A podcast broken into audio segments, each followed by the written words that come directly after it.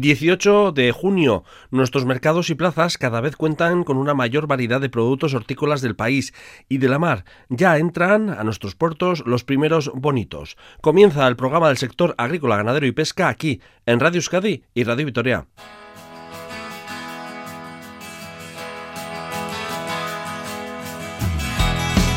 Las trufas no son solo para el invierno. Por estas fechas es la época de recolecta de la de verano o de San Juan, en puntos del sur de Navarra y Nafarroa.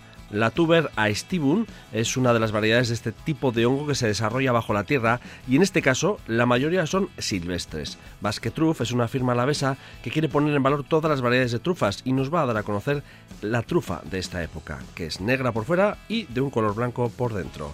Y nuestro hortelano John Bastante de Ibarra Barserria en Sornoza nos propone una visita a sus fincas de cultivo. Este año ha probado variedades de semillas en ecológico de una firma francesa y ahora nos da la posibilidad de conocer los resultados y la adaptación de diferentes variedades hortícolas a nuestra tierra.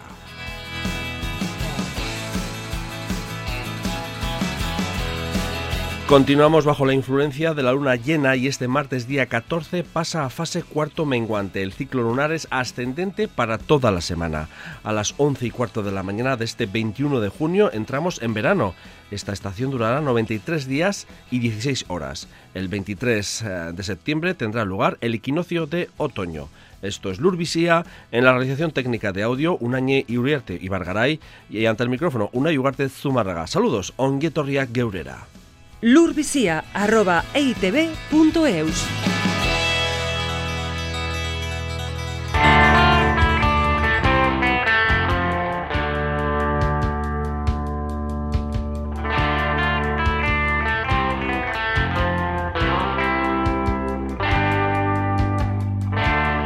Primavera-verano es también época de trufas, en este caso de tuber a estibun, o también trufa de San Juan, se dice en algunos sitios. Una variedad que se desarrolla por lo general de forma silvestre. Es una joya gastronómica menos conocida y popular que la trufa de invierno, también conocida como trufa negra o tuber melanosporum. Crece junto a raíces de los bosques del arco mediterráneo que se encuentran entre 200 y 1000 metros sobre el nivel del mar, sin requerir suelos tan exigentes como la de invierno en cuanto a humedad y composición de tierra. Está con nosotros Igor Zubizarreta, trufero, con 20 años de experiencia y gerente de Basquetruf. Bueno, Igor. Algunos, no hay. Bueno, estamos en plena época de trufa, pero la de verano, primavera-verano, ¿no? Sí, sí, sí, trufa de trufa de verano, trufa de primavera, eh, trufa de, de San Juan. Bueno, como, pero realmente es eh, tubera estibum, sí. Eso es. Eh, claro, esta, eh, ¿en qué se diferencia a la eh, trufa que conocemos más habitualmente, que es la trufa negra, que mayoritariamente también suele estar, suele ser de cultivo? Bueno, tiene varias diferencias y, y, bueno, pues además algunas de las más significativas es que, bueno, a diferencia de la de la trufa de invierno o tuber melanosporum, esta trufa eh, por fuera va a ser negra, igual, igual, pero por dentro es blanca. Vale. eso ya, eso ya De hecho, ya me han comentado algunos compañeros de la redacción y dice, ah, la de ahora es blanca, ¿no? Y digo, mm, por fuera no, pero por dentro también creo que sí, pero bueno, ya nos lo explicará mejor Igor. Sí, sí, mira, bueno, la, trufa, si entramos un poquito en detalle, esta trufa, pues, lo que es el perillo, que sería la, corteza de la trufa, es negra, ¿vale? Igual que Melanosporum, esta sería negra. Eh, pero tiene un, eh, las, pirámides que tiene en la corteza eh, son más pronunciadas que la tuber melanosporum. Vale. Eso ya nos da una pista solo al verlas que también visualmente es muy bonita porque joder, al tener esas, esas pirámides tan pronunciadas, joder, exteriormente es una trufa muy muy atractiva que visualmente, joder, pues la verdad que, que gusta mucho, gusta mucho. Luego eh, la gleba, lo que sería el interior de, de la trufa, pues eh, dependiendo del grado de maduración, va a ir de un tono blanco a un tono ya más crudo, o más tostado, amarillo, parduzco. Vale o sea, si cuanto más oscura sea por dentro, nunca va a llegar a ser negra por dentro ni nada de eso. O sea, que no, eso no, lo máximo que cogería sería un tono amarillo parduzco y eso sería que estaría bastante madura. Y, en y cuando todavía eh, eh, no estaba muy madura, pues eh, será más blanca. Y, y, tiene venas, igual que la, la trufa de invierno, que la tuber melanosporum, Esta también tiene venas blancas y las venas blancas, eso sí que nunca no van a cambiar de, color. Da igual el, grado de maduración que tenga, la vena se va a seguir siendo blanca. ¿Cuándo habéis cogido las, las primeras trufas de la temporada este año? Bueno, este año las primeras han venido pues a finales de mayo. A finales de mayo han venido. ¿En su tiempo o un poquito más tarde de lo habitual? No, han venido en su tiempo. Eh, eh, esta trufa, bueno, hay que decir que tiene esta trufa es menos aromática que la trufa de, invierno, que la tuve Melanosporum, pero es diferente también, o sea, tiene otro aroma. Es un aroma muy, no sé, es muy rico, es atractivo, pero no es tan no es tan potente como Melanosporum. Hombre, eso hace también que igual la gente que, que los aromas fuertes le saturan un poco, pues esta trufa sea más apropiada para ellos. Y de sabor, de sabor esta trufa es eh, tiene un sabor dulce y con un, un tira un poquito hacia hacia los frutos secos. Ah, vale avellanas, recuerda un poco eso. ¿eh? La primera vez, seguro, seguro la primera vez que la probáis, eh, sí, os va a salir ese, un poquito, al final siempre tendemos a relacionar los sabores, ¿sabes? Con algo, eh, el sabor de la trufa es el sabor de la trufa, no lo podemos comparar a nada más, ¿no?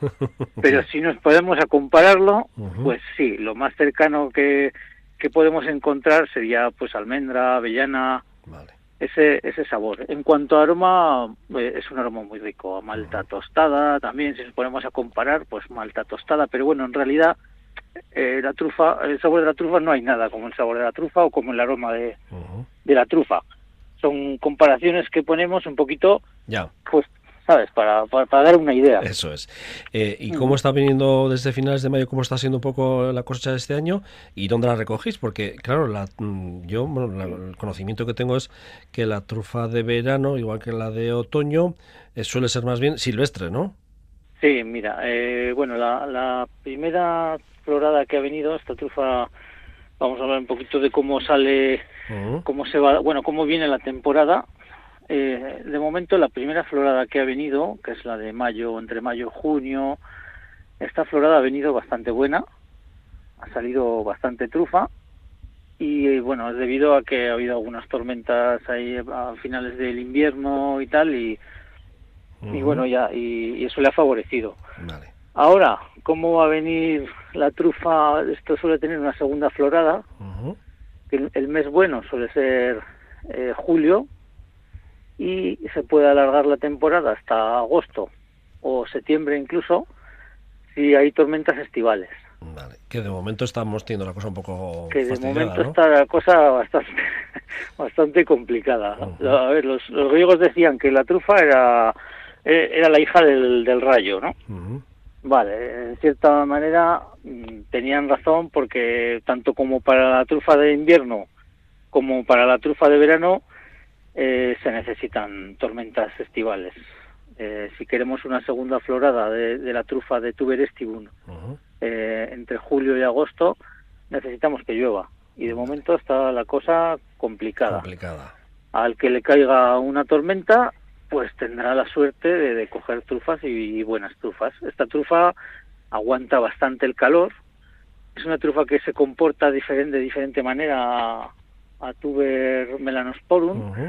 Esta trufa eh, aguanta más climas extremos y también aguanta la sequía, la aguanta muy bien. O sea, esta trufa se mantiene como en estado latente, o sea que no se queda ahí que no hace nada, no hace nada y en cuanto se reúnen las condiciones adecuadas para para que para que salga, pues entonces pues vuelve a salir otra otra florada y ahí estamos para y lo importante de que llueva no que haya precipitaciones sí, sí sí si le cae si le cae una tormenta ahora mismo le cayera una tormenta de 20 a 40 litros que sería una buena tormenta sí. Jolín, pues estás cogiendo trufa en julio y agosto y eso ya te lo aseguras vale. Pero bueno, de momento, lo que te digo, está una cosita... Complicada en la segunda florada, porque andamos todos buscando las sombras. Sí. Luego, Sí, me has comentado... ¿Dónde las, coges? ¿Dónde las coges? Ah, cogerla. Mira, esta trufa, el 90%, yo diría incluso más, de, esta trufa, a diferencia de Melanosporum también, es silvestre. sea, esta trufa está en el monte. Claro, está en el monte, pero es una trufa que eh, se extiende muy bien. Entonces, si las condiciones de suelo son favorables, eh, es una trufa que se extiende rápido. Entonces, ¿qué pasa también?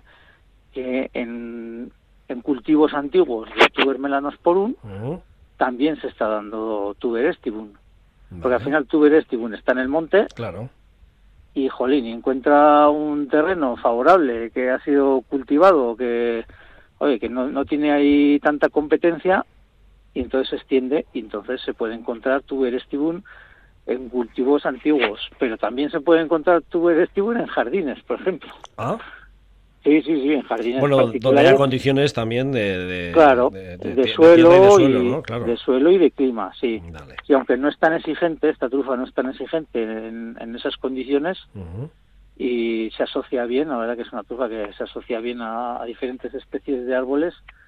Entonces, bueno, si tú tienes un jardín, pues hay montaña a la vez, yo conozco algunos casos que, que cogen esta trufa en su jardín. Ah, Y bueno, eh, ¿cómo la han encontrado? Pues a veces por casualidad y me llaman.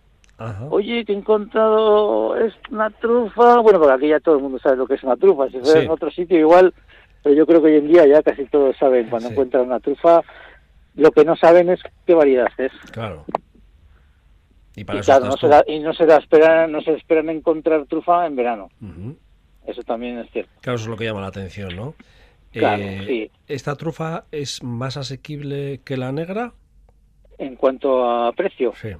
sí, sí, sí. Esta trufa, al ser menos aromática, pues eso también le limita, le limita el precio, porque bueno, con o sea, con melanosporum es muy aromática y cunde más también, o sea, con menos cantidad, pues puedes aromatizar más platos. Con- pero en, eh, en contrapartida esta trufa tiene una ventaja que también eh, puedes echar más cantidad es más se- yo lo yo creo que es un poquito como entre una trufa y un hongo no nos quedaríamos Sí. un poquito a medias puedes echar más cantidad saborearla mejor eh, visualmente el plato pues también es muy bonito porque joder pues ves la trufa ahí la estás consumiendo la estás masticando estás sacándole el sabor El ahí sabor, claro. Claro en el momento la textura todo lo aprecias todo porque pues bueno no te no te duele tanto echar cantidad Ya. claro porque es más económica más económica. ¿Y dónde la colocas? ¿Dónde vendes tú? Bueno, Esta variedad de trufa, esta trufa, como todas, eh, el 90% se va a la industria. O sea, y se va para, para trufar productos, para elaborar quesos trufados, bueno, y diversidad de... También se va, sí, para, también se va para conservas. Esos son los que se llevan la, la gran mayoría de la trufa. Pero luego también, eh, bueno, yo por, por mi parte intento generar un poquito de, de cultura de la trufa, que no tenemos mucha en el País Vasco, la verdad. Poco a poco vamos, vamos a más, pero bueno, nos faltan conocimientos y nos falta un poquito de, de cultura de la trufa y al, final es apreciar un producto que, que tenemos aquí, que siempre ha estado aquí, que no es algo que... O sea, que haces labor de divulgación, imagino que sobre todo en restauración igual, ¿no? Sí, en restauración, sí, sobre todo en restauración. Eh, sí, sirvo a, a varios restaurantes. Bueno, y así les hacemos, sí que es un poco publicidad, pues algunos como Cromático, Casalocos, Tucalqui, bueno, estos restaurantes que, que tienen una cocina un poquito más elaborada y bueno, muy es una atención eh, más especializada al, al cliente. Bueno, pues sí que utilizan esta trufa y, y sí, ahora mismo durante toda la temporada yo intento que pues que, que tengan trufa, que puedan trabajar con ella, porque bueno, eh, al final les gusta trabajar con la trufa y a mí me gusta que la gente la pruebe o que tenga la opción de, Claro. De probarla. También, bueno, también en temporada eh, eh, en, la- en el mercado de abastos Ujú. en la Delicatessen Corre 34, pues hay también, durante toda la también. temporada, hay trufas pues para particulares, si quieren comprar una trufita, porque yo no suelo coger encargos de, de menos de 250 gramos, porque si no me, me volverían loco. Claro. Entonces, pues eh, trabajo con, con Corre 34 y ahí tienen trufa, pues eh, cualquier particular que quiera probar esta trufa, elaborar algún plato, pues tiene, tiene la posibilidad de, de adquirir ahí esta trufa, porque es que si no, eh, lo más fácil para mí sería entregarlo a la industria. Claro, más cómodo. Es más cómodo, sí, es más cómodo. Pero y... tú tienes tu, tu, bueno, tu, iniciativa también, por eso te quería preguntar un poco. Eh, Basquetruf es una cosa nueva, ¿no? También, y es estás en esa onda de dar a conocer más todavía hoy en día la trufa en el territorio de la vez y en los territorios vecinos, ¿no? Sí, porque joder, eso al final también nos enriquece a nosotros y bueno, a la gente que, que vive en los pueblos, que vive en la montaña o en el valle o, al final es un producto que tenemos que es de primera. En cuanto sale fuera, mm, yo también sirvo a, franceses y cuando sale fuera, joder, esta trufa, pues se les abren los ojos, se quedan maravillados, pues porque tenemos una trufa excelente, pero bueno, eh, aquí nos está costando un poquito, entonces estamos un poquito en esa labor de que al final, bueno, si no conoces las cosas, pues tampoco las aprecias. Y el trabajo que hay detrás, y la gente que se mueve detrás, y bueno, y lo bonito que es ir a, coger trufas con, con los perros, y, bueno, y, y qué saldrá, y será grande, será pequeña, o será otra variedad, o será un himenogaster, porque esto es un hongo hipógeo. Un hongo hipógeo es eh, todos los hongos que salen bajo tierra son hongos hipógeos. Pero bueno, yo tengo a los perros adiestrados para que saquen toda clase de hongos hipógeos. Perfecto. De esta manera, mm, pues también hacemos una labor pues de, investigación. Yo colaboro con un micólogo de micología para todos. José David y, bueno, De ahí de José David Fernández, de la zona de Gorbella Aldea. Eso es, sí, sí. Entonces con él en el invierno hago algunas actividades con la trufa y bueno, y lo que hacemos es una actividad formativa. Que bueno, viene la gente, eh, participan en una caza, sacamos lo que sacamos, sale melanosporum, sale casi siempre, bueno, siempre, pero luego salen otros hongos que también son muy interesantes y tienen otros aromas. Pues como pues himenogasters o del género tuber, pues eh, Ginea fragans, eh, Tuber excavatum, bueno, hay un montón de variedades. Que si no fuera por, por, gente como yo, y bueno, por gente como yo, no, por, por perros como los míos. Eso es importante también, tener unos buenos colaboradores, ¿eh? eso es lo más importante. Eso, eso, es lo más importante. Yo sin el perro no soy nadie. Al final, él es el que manda y, y bueno, él decide la maduración de la trufa, la que tiene que salir, la que todavía tiene que esperar. Eso es él es quien decide. ahí yo ahí no pinto nada. Eso sí, yo, tienes que conocer muy bien a, tu perro y cualquier cualquier señal es un indicador de que hay algo. Lo que está claro ¿El qué? Sí. Sí, sí. Perdona, perdona. No, eh, pues, eh, pues que eh, cualquier señal es un indicador. ¿El qué está indicando? Bueno, eso lo veremos luego. Bien. Lo que está claro es que tú tienes, llevas 20 años de trabajando en el entorno de la trufa, ahora desde enero estás en marcha con este Basket Truff eh, y también lo que tu intención es dar a conocer y también eh, bueno ponerle en valor ¿no? la trufa, las distintas trufas en sus distintas épocas y bueno, lo que has hecho tú, ¿no? Cualquier hongo eh, que esté bajo tierra, ¿no? este caso. Sí, sí, porque es un, la verdad que es un mundo bastante interesante. Interesante, sí. sí. Y bueno, y no es tan conocido y, sí que es cierto que te sorprendes de los aromas que tienen. Al final los hongos hipógeos necesitan salida, necesitan una ayuda para expandirse. Claro, esa ayuda es el aroma que tienen. Es el que va a atraer a los animales para que los saquen y a través de ellos esparcir las esporas y extenderse. En, el caso de, de Estibum pasa una cosa muy curiosa, que no pasa con Melanosporum que es una trufa que en sus primeras etapas sale a la superficie. Entonces, eh, sin perro eh, se, puede, localizar, se, puede localizar, sí, se puede localizar esta trufa. Hace unas grietas en la tierra que bueno hay que aprender a reconocer porque tampoco es fácil, al final se lleva tiempo y, experiencia y, y, bueno si aprendes a reconocer un poquito esas grietas, eh, esta trufa la puedes sacar sin perro Sí, pero solo en su primera fase, ¿eh? Fase. Lo que denominamos Y siendo un etapa. experto en la materia, porque experto, cualquiera de sí. nosotros no podría hacerlo. No, no, porque estarías, estarías habiendo grietas por todo el monte y. Eso es.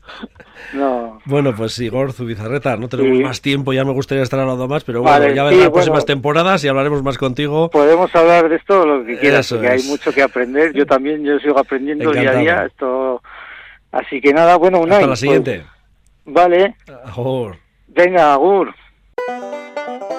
En Radio Euskadi y Radio Vitoria, Lur Visía, el campo en tu casa.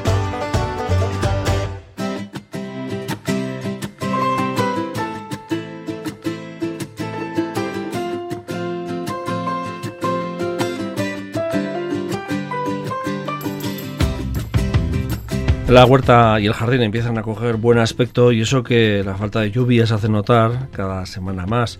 Pero además de las adversidades meteorológicas, el esplendor vegetativo y las temperaturas más agradables son el caldo de cultivo de los indeseables. La mayoría insectos y enfermedades que pueden afectar a nuestros vegetales y que encuentran un medio perfecto para vivir y reproducirse en esta época. Parásitos, insectos, virus, hongos y bacterias pueden llegar a afectar y dañar a nuestros vegetales. Y para hablar de soluciones, está con nosotros Loli Sein, especialista del Centro de Jardinería Gorbella en Chavarri y Viña y en Aduna Garden. Egunon, Loli. Kaixo egunon unai. Bueno, por no, no hablar de los caracoles y las babosas, ¿no? Eso es, no, esas ya, esas necesitamos más, más lluvia que. Más lluvia, ¿no? Sí, este año libraremos un poco, por Libran- lo menos. Vamos librando. Vamos librando. es, vamos librando, Vamos luego librando. ya veremos al otoño qué pasa, pero de momento vamos librando. ¿Cuáles son las enfermedades y plagas más habituales, tanto en huerta como en jardín?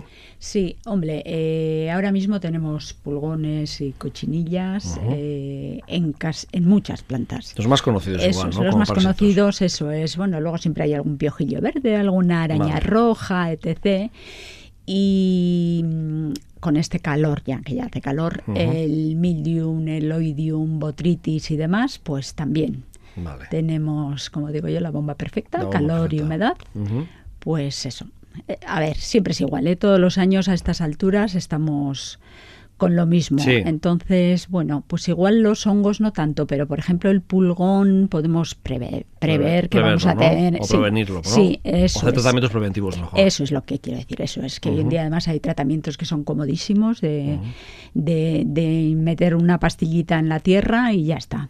El pulgón es mm, succionador, ¿no? Eso es, eso es. Eh, lo que hace al final vive de la savia de la, Eso es. del tallo que tenemos en la planta. Entonces llega un momento que dices, uy, los tallos se me van quedando secos. Entonces lo que ha hecho es el pulgón es succionar eso y, y cuando ya absorbe toda la savia, pues el pulgón ha engordado y, la, y el tallo se ha secado.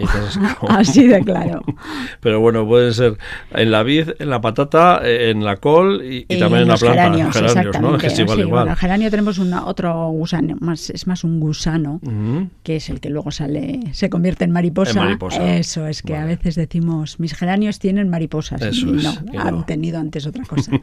Eso es. ¿Qué método de control podemos aplicar eh, con el pulgón?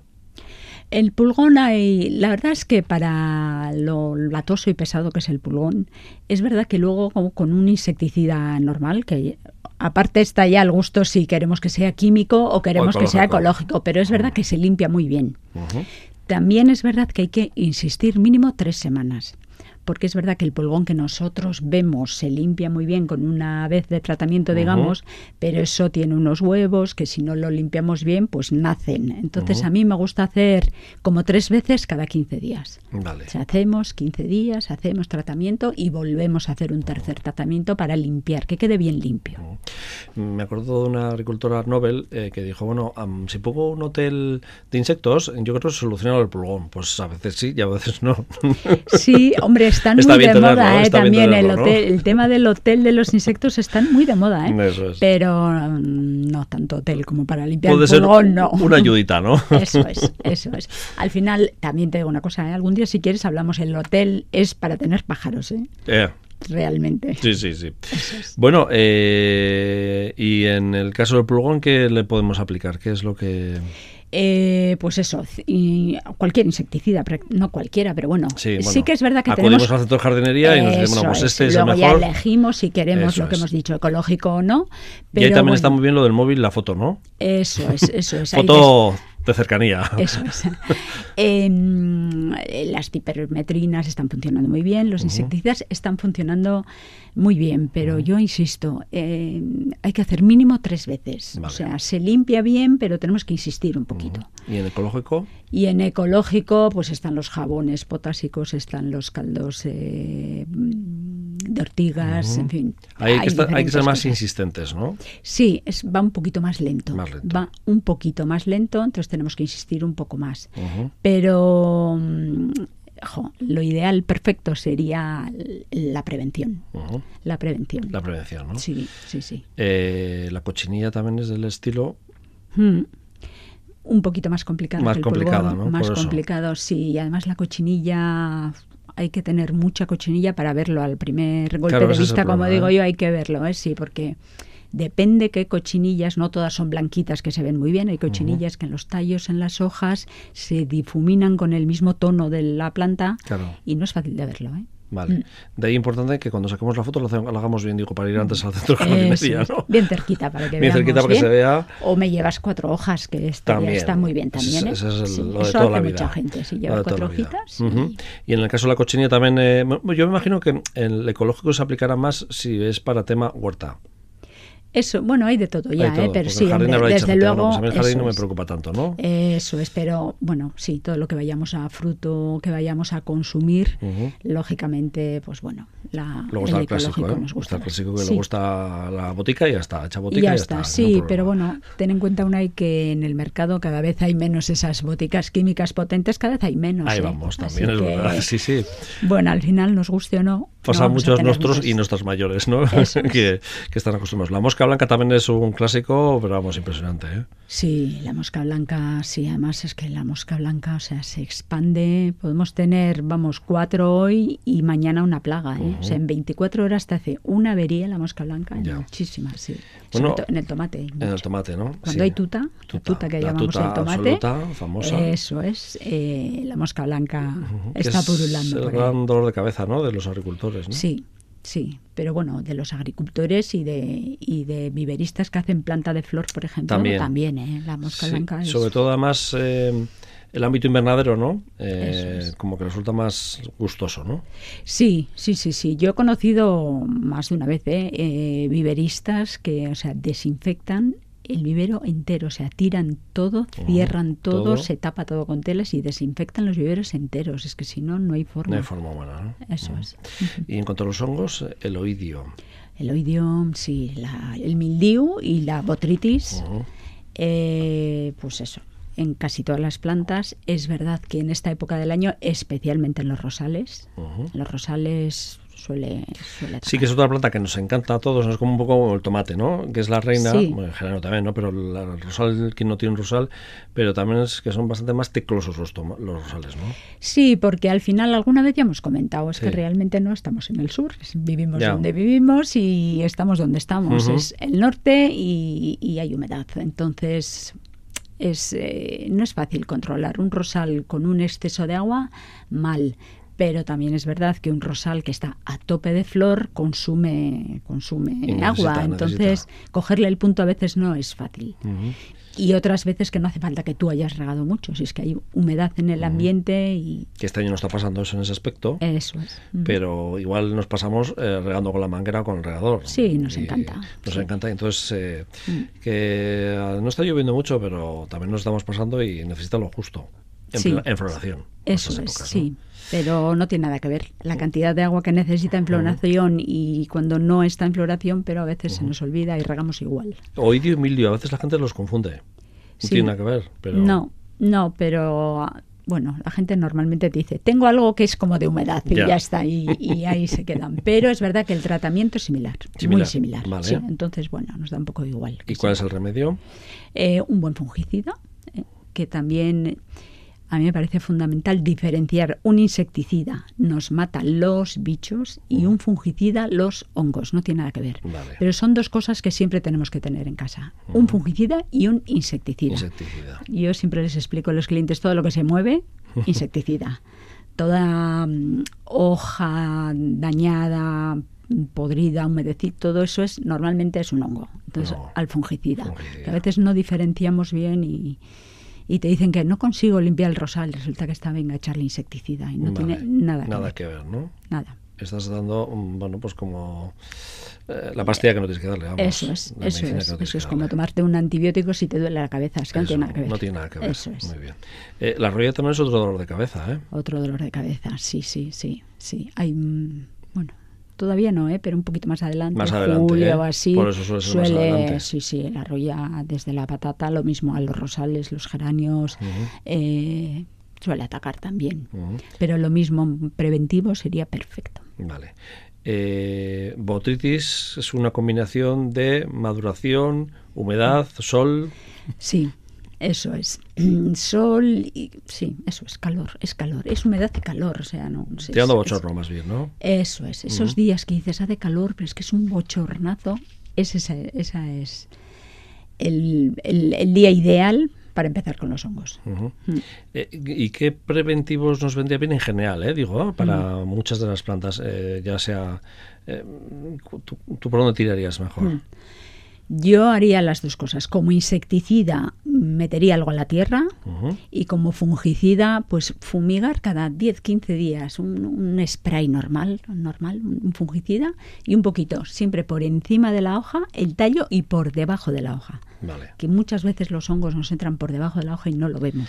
Es que suele... Bueno, es el- la zona más... eh, Sí, más propicia, Más pero a la vez es como la más delicada porque no lo ves. no lo a primera vista no lo ves. Mm, Que Eso es. muchas veces igual las plantas del hogar o del jardín es mm, bueno darles, abrazarlas un poco y mirar, ¿no? Eso es, mirar, como digo yo, levantarle las faldas y mirar. es. No es como otras, incluso hasta los tomates también a veces hay que hacer un, Sí. una revisión los Bueno, pimientos. los- también, sí, ¿eh? los tomates Sí eh, se ve, pero sí se ve y la gente ya se preocupa. ¿eh? Ya que se le va a echar un poco azufre, Que se está que más se voy a encima. echar. Sí, Como digo yo, planta que da fruta, eh, la gente está mucho más encima que cuando no da fruta. Eso es, como A no ser sabes que vas a recoger. un amante de las flores y estás ahí esperando el pompón o Sí. Bueno, que los flor, hay ¿no? Que los hay también, también, eh, los ¿eh? hay, eh, Pero sí. por lo general te preocupas menos. Dices, bueno, ya se irá quitando, ¿no? Eso es, sí. Pero el preventivo lo mejor. El preventivo es lo mejor. Y luego también es verdad que los tratamientos tenemos que tener un poquito de cuidado de no hacer, que también suelen pasar, ¿eh? Eh, hacer el tratamiento, cae el chaparrón padre esa tarde, no Otra. hemos hecho nada, pero no nos damos cuenta. Yo ya hice el tratamiento ya, pero Yo veo un par de es, chaparradas. llovió o al contrario, ¿eh? si haces un tratamiento potente un día que hace mucho calor, ojo también. Entonces, no es tan efectivo. Te puede incluso quemar las hojas. Vale. Entonces vamos a fijarnos un poquito. Un día tontón, un poco triste, pero que no llueva es perfecto. Vale. Triste me refiero a que no haga mucho calor. Y en el caso que sea un día de calor, pues igual la primera hora o última hora. O la última noche. hora. A mí me gusta más a última hora porque luego le esperan unas cuantas horas, Horas. de noche, digamos y que coge, son. ¿no? Eso es. Eso es, vale, perfecto. Es. Pues muy Sí, bien, sí. buen, buen consejo. Pues Loli, Sein, ¿alguna cosita más que nos quisieras apuntar? Pues nada, yo insisto, por favor, preventivos. Es que es mucho más fácil, todo es más fácil. Tanto en huerta como en jardín. Sí, sí, sí. Sin Indistintamente. duda. Perfecto. Loli Sein, especialista del Centro de Jardinería Gorbella ahí en Chava, Riviña y también en Aduna Garden. Es que ricasco. Es que recasco, Y hasta la siguiente, Agur. Es que recasco, agur. Tierra, mar y aire. Lur en Radio Euskadi y Radio Vitoria. A continuación recogemos más informaciones sobre nuestro sector primario, noticias que ha recopilado nuestra compañera Alejandra Eguiluz.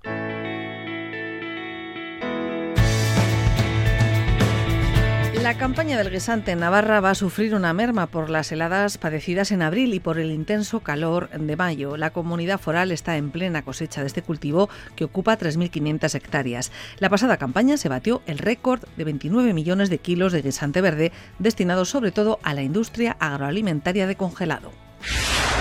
El gobierno vasco destina 21,6 millones a ayudas a realizar inversiones en la transformación y comercialización de productos agrarios, alimentarios, forestales y derivados de pesca y acuicultura. Convocatoria para este año 2022 dentro del programa Leia tu Berría, destinado a la cadena alimentaria.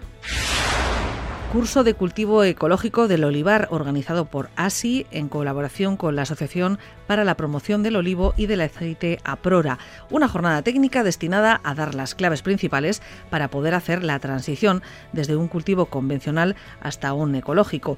La cita será el próximo 27 de junio en el edificio de la cuadrilla de Río Jalavesa en La Guardia. Navarra prevé una merma de la cosecha del cereal que puede rondar el 20% debido a las altas temperaturas concentradas durante el pasado mes de mayo. Los agricultores han adelantado la recogida. En puntos de la comunidad foral el adelanto es de una semana porque el ciclo de crecimiento del cultivo se ha modificado debido a las jornadas del intenso calor. La denominación de origen Euskal Sagardoa presenta por primera vez su nueva añada en Vizcaya. La cosecha 2021 de sidra embotellada es de 3,5 millones de litros con 75 sidras diferentes de 49 productores. Ollana Gainzerain es presidenta de la denominación de origen Euskal Sagardoa. Ha sido una cosecha con sidras muy equilibradas en general y bastante aromáticas. Si comparamos con la anterior, eh, ha dado un poquito de menos de grado de alcohol. También hay que decir que dentro de Euskal Sagardoa cada vez hay más diversificación, hay más productos nuevos, diferentes modos de elaborar y diferentes productos y sobre todo pues que estamos en un año muy bueno con la sidra que tenemos en el mercado estupenda, cada uno dentro de su estilo y para disfrutar en verano de esa sidra. Los primeros bonitos entran a Puerto Arranchales de Bermeo. Han descargado esta semana las primeras partidas en Asturias y en Galicia. Las primeras capturas de la temporada se han vendido a un precio medio de entre 7 y algo más de 10 euros el kilo según el tamaño y la lonja. Aprobada la primera fase de la modernización del regadío en el municipio navarro de Ribaforada, obras que cuentan con un presupuesto de 8 millones de euros y que van a arrancar en otoño del año 2023. La nueva infraestructura conllevará la realización de concentración parcelaria. Itziar Gómez es consejera de Desarrollo Rural del Gobierno de Navarra. Se trata de una operación para pasar de riego de gravedad o lo que conocemos como riego a manto a riego por goteo y además una actuación que beneficiará a 370 propietarios. 35 productores repartidos por toda Guipúzcoa han sembrado este año la alubia de Tolosa. En esta campaña se han unido a la asociación dos nuevos productores, uno Tolosarra y otro Zumayarra. En total se han sembrado 21 hectáreas y se espera recoger unas 20 toneladas de esta variedad de alubia.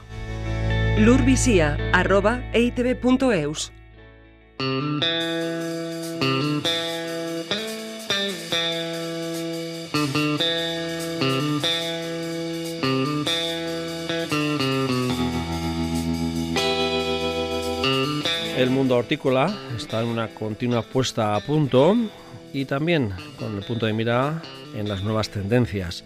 La apuesta mayoritaria es la de bueno, obtener variedades hortícolas de semillas ecológicas, eh, en este caso y orgánicas.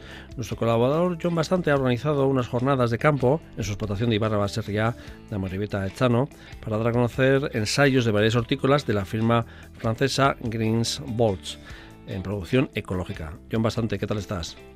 Hola, muy buenas. Todo bien, todo bueno, bien. todo un reto, ¿no? Digo, eh, bueno, eh, ya sé que estás acostumbrado a recibir a mucha gente en tu, en tu explotación, pero esto también de alguna manera es eh, demostrar un poco el trabajo que se ha realizado con variedades de semillas diferentes a las que solemos tratar hab- habitualmente, ¿no?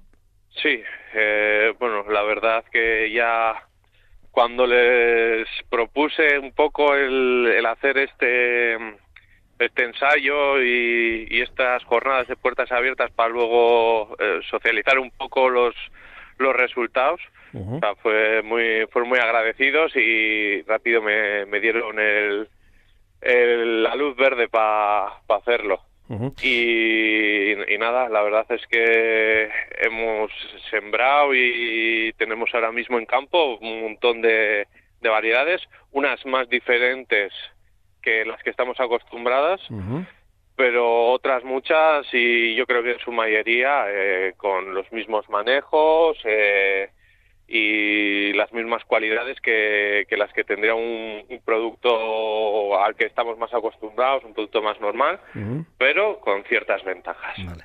Lo que es la compañía Granes Bolts es una firma francesa que, bueno, que está eh, lleva mucho tiempo también en lo que es en el territorio francés, pero que también está entrando aquí y, y tú me imagino que en algunas de esas visitas las habrás visto y habrás eh, dicho, bueno, quiero probarlo en mi huerta y luego darlo a conocer, ¿no? Eso es un poco el engranaje, sí, ¿no? Sí, sí. eh, la verdad es que a nivel de- del Estado español y llevan yo creo que sobre tres años, cuatro años.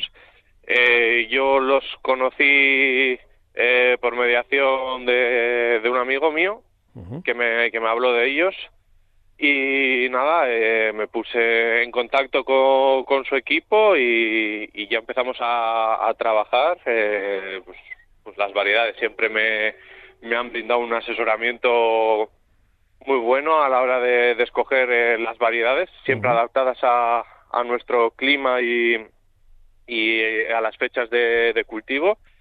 Y, la verdad que muy muy contentos con ellos. Y más ahora eh, que pues hemos con este proyecto hemos tenido un trato todavía más cercano y, nada reafirmo lo, dicho que, muy contentos saben un, montón saben eh, lo que se traen entre manos. Y si en algún momento tienes alguna consulta o duda sobre el cultivo y ellos no no saben darte referencia, el, buscan en otros productores o, en la casa francesa alguien que, te pueda solventarte esas, esas dudas. O sea que cuando es eh, esta firma eh, va un poco al detalle y se fija un poco en el ámbito en el que se van a cultivar, dónde, cómo, para bueno para afinar más y, no son eh, una variedad para todo el continente europeo, por ejemplo, ¿no? Ellos afinan un poco más, ¿no? Sí, a ver, eh, ellos yo creo que, que, tienen esa, esa tradición de empresa familiar, entonces el, el trato a, los agricultores eh, se nota, está, está muy mimado. O sea, y luego también o sea, ya ves los formatos de, que tienen de venta, o sea, son formatos adaptados a nuestro tipo de, caseríos o explotaciones. O sea, no tienes que comprar eh, 5.000 semillas de, lechuga y tienes eh, paquetes adaptados a, tus necesidades. Entonces, eso también es un aliciente que, nos hizo trabajar con ellos. Eh, hablabas con otras empresas y no, tienes que comprar un número de, semillas que es que se te iban a echar malas. Y ellos no, ellos tienen o sea, está pensado para el tipo de agricultura que practicamos en, en Vizcaya y, en Guipúzcoa y, también extrapolable a, lo que se hace en, Álava, que es igual más extensivo, con terrenos más grandes. En este caso, ¿qué tipo de productos hay? Porque podemos decir, bueno, este año es la primera vez que habéis puesto esas variedades, ¿no? Eh, algunas sí, otras ya he trabajado con ellas, pero a ellos les interesaba saber o conocer algún dato en concreto, pues cómo se comportaban adelantándolas un poco y tal, pero estamos hablando de, por ejemplo, en variedades de tomate eh, tenemos 12 variedades de tomates de, de ellos, en cebolletas tenemos otras tres variedades, luego tenemos eh, por ejemplo, eh, el, el, edamame, la soja para hacer edamame, que ya el año pasado eh, lo pusimos y prácticamente yo creo que fue casi una exclusiva para la zona norte del estado. Y bueno, por meternos un poco con, con algo voy a concretar más, pues los calabacines eh, partenocárpicos que no necesitan esa, esa polinización nos permiten adelantar mucho la cosecha. Está la gente igual lleva dos o tres semanas cosechando, nosotros ya estamos terminando de, cosechar esa esa primera tanda.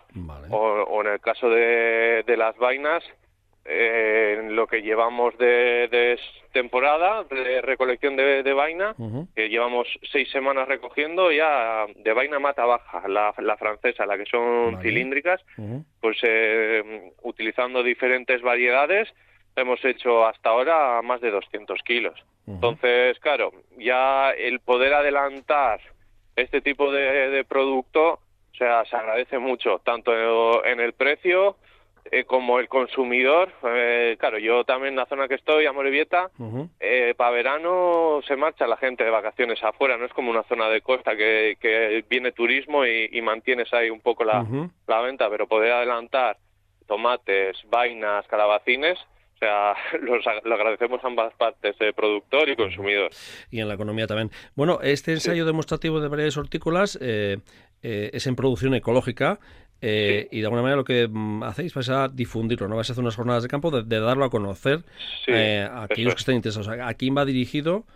Eh, bueno, estas jornadas son el martes y miércoles 28 y 29 de junio de 5 a 9.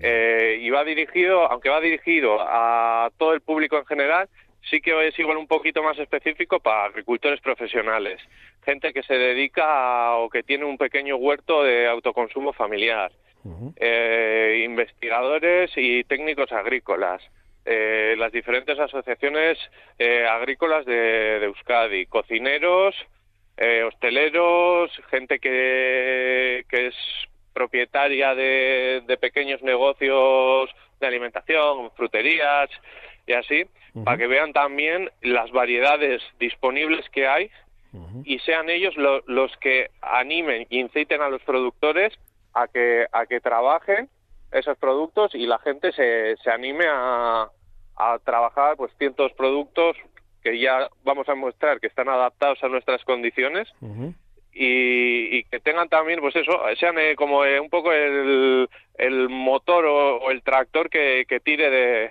del carro. Entonces... Eh, las visitas guiadas van a ser en pequeños grupos también, o sea, no... que eso también tiene otra ventaja, ¿no? Digo, que va a ser un poco más de explicativo y preguntas y...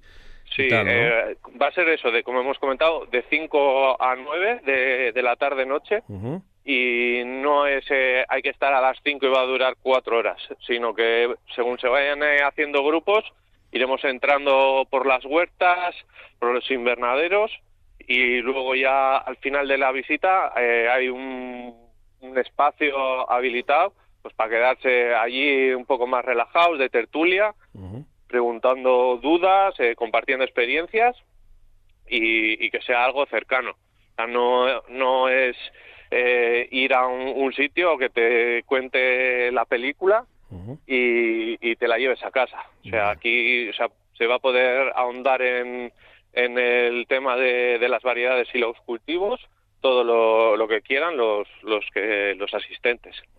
Claro que eh, van a poder, vas a poder compartir tu, tu experiencia, además de ver cómo está la producción hoy en día, ¿no? Porque ahora está en producción a gran parte de, de, todas esas semillas que bueno que en su momento las habéis sembrado, pero que ahora ya es una realidad, ¿no? Y ver un poco explicar un poco cuáles son eh, la evolución también vegetativa, Del producto. Sí, a ver, llevamos desde enero eh, haciendo las siembras y poco más tiempo ya desde febrero haciendo plantaciones. Eh, vamos a ver muchas cosas en campo. Otras cosas eh, van a estar pequeñas porque están creciendo, está ya la segunda tanda, y otras pues que son más de otoño e invierno, que ya las hemos pasado, pues también vamos a, a, contar la experiencia y enseñaremos fotos y puede que algún vídeo también de, cómo ha sido eh, el comportamiento de, esas plantas en campo. John, en vuestro caso, eh, ¿habéis eh, optado o estáis apostando por estas semillas en ecológico de esta marca francesa, de Greens Bolts? Em, pero no habéis dejado las variedades tradicionales. Digo, no sé que si, si las vais a combinar o cómo vais a hacer. A ver, no, no trabajamos en exclusiva con ellos. Por eso te iba a decir, ¿no? Que vamos. claro, o sea, al final eh, mantener y preservar nuestro patrimonio genético, eh, hablando de, plantas, es muy importante. No vamos a dejar de, trabajar, eh, por ejemplo, el tomate de chavaleta o picoluse en detrimento de las, de las otras variedades. Sí que las dos tienen cabidas porque tienen sus diferentes tipos de, de, mercado y tienen sus dos tipos de, o sea, sus dos espacios. O sea, hay gente o sea, productores que también valoramos, eh, por ejemplo, el almacenaje, tener productos que, que tengan un almacenaje en cámara para hacer las recogidas más espaciadas. Pero el verano es una época, o sea, que mm, o sea, la gente no se lo puede imaginar. Sí, julio y agosto son cuando viene el golpe ¿no? de, de, producción de la huerta. Y, y, más meses, o sea, en nuestro caso dura, dura más. Entonces, si nos dedicamos exclusivamente a las recolecciones, no podemos eh, preparar la campaña de, otoño e invierno en condiciones.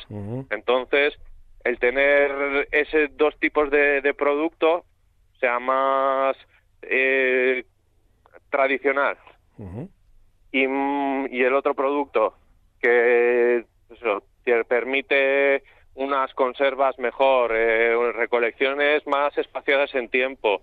Eh, también son productos o sea, que son muy especiales. Una remolacha chiogia o una sandía amarilla, o sea, son muy espectaculares a la vista. O sea tiene que ir todo compenetrado. O sea, una cosa no, no resta la otra. Y, trabajar las dos líneas de, semilla es importante. Claro. De alguna manera lo que hacéis es diversificar también más todavía vuestra producción, vuestra gama, pero luego también escalonarla y, que os permita, pues en función de una con otra, ¿no? Pues bien porque la, la producción viene antes o más tardía o porque os permite almacenarla y conservarla mejor y permite guardarla y ir sacándola al mercado de otra manera, ¿no? Sobre todo para la gente profesional igual está más, más eh, eh, dirigida, ¿no? Esta, esta visión que habéis Sí, a ver, yo creo que al final no todos los grupos de personas eh, a las que les podría ser interesante, cada uno va a tener un interés. El mm, productor va a tener, pues eso, el adelantar, el alargar, el, almacenaje.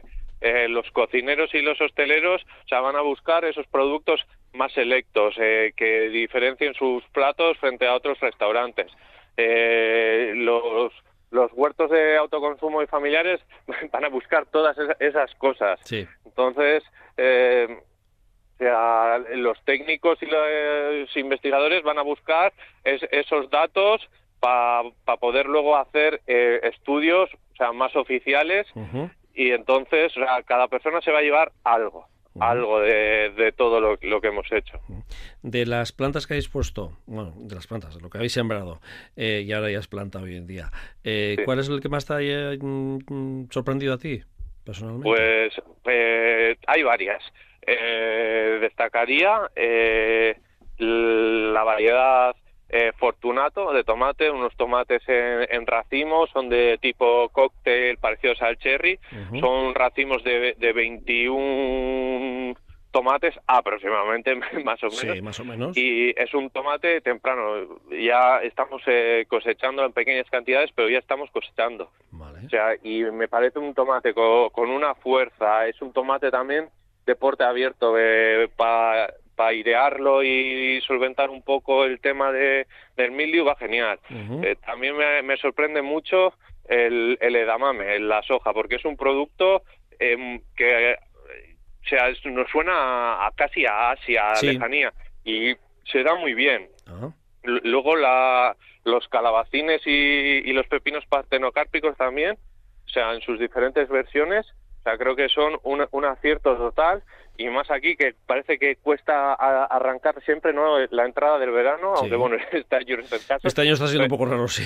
Sí, pero pero o sea, y podría decirte otras tantas variedades, pero bueno, y casi que me quedaba por como más destacables estas, estas, pequeñas cositas. Esta jornada de campo es ensayo de esos ensayos demostrativos, es gratuito, no lo hemos dicho.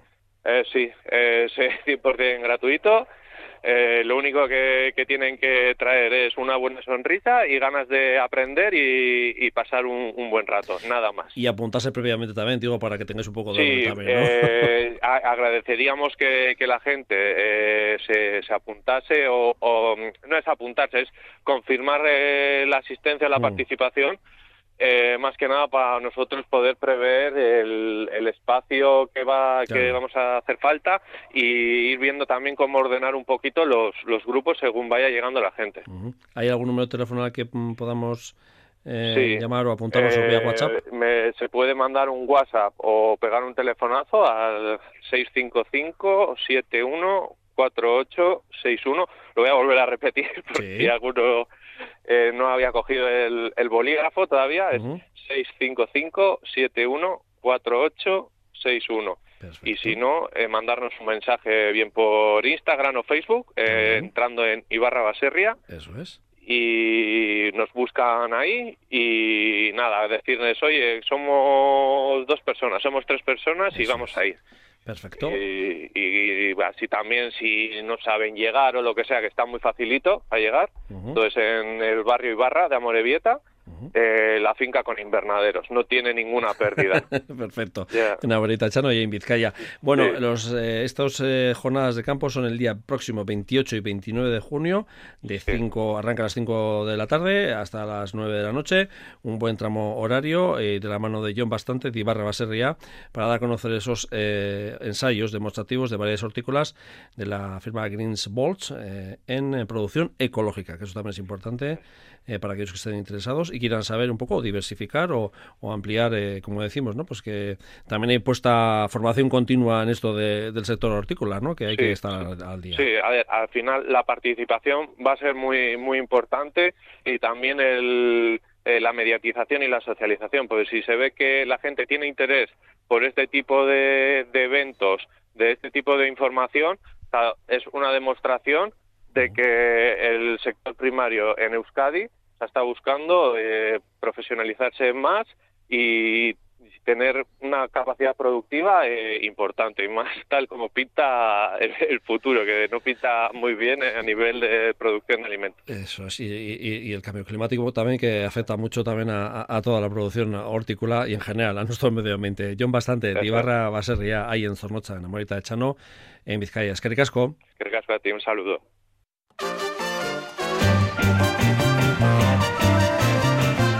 Y hasta aquí lurbizia mila esker larun batero nekasaltxo konekin bat egiteagatik. Ondo izan, agur eta osasuna.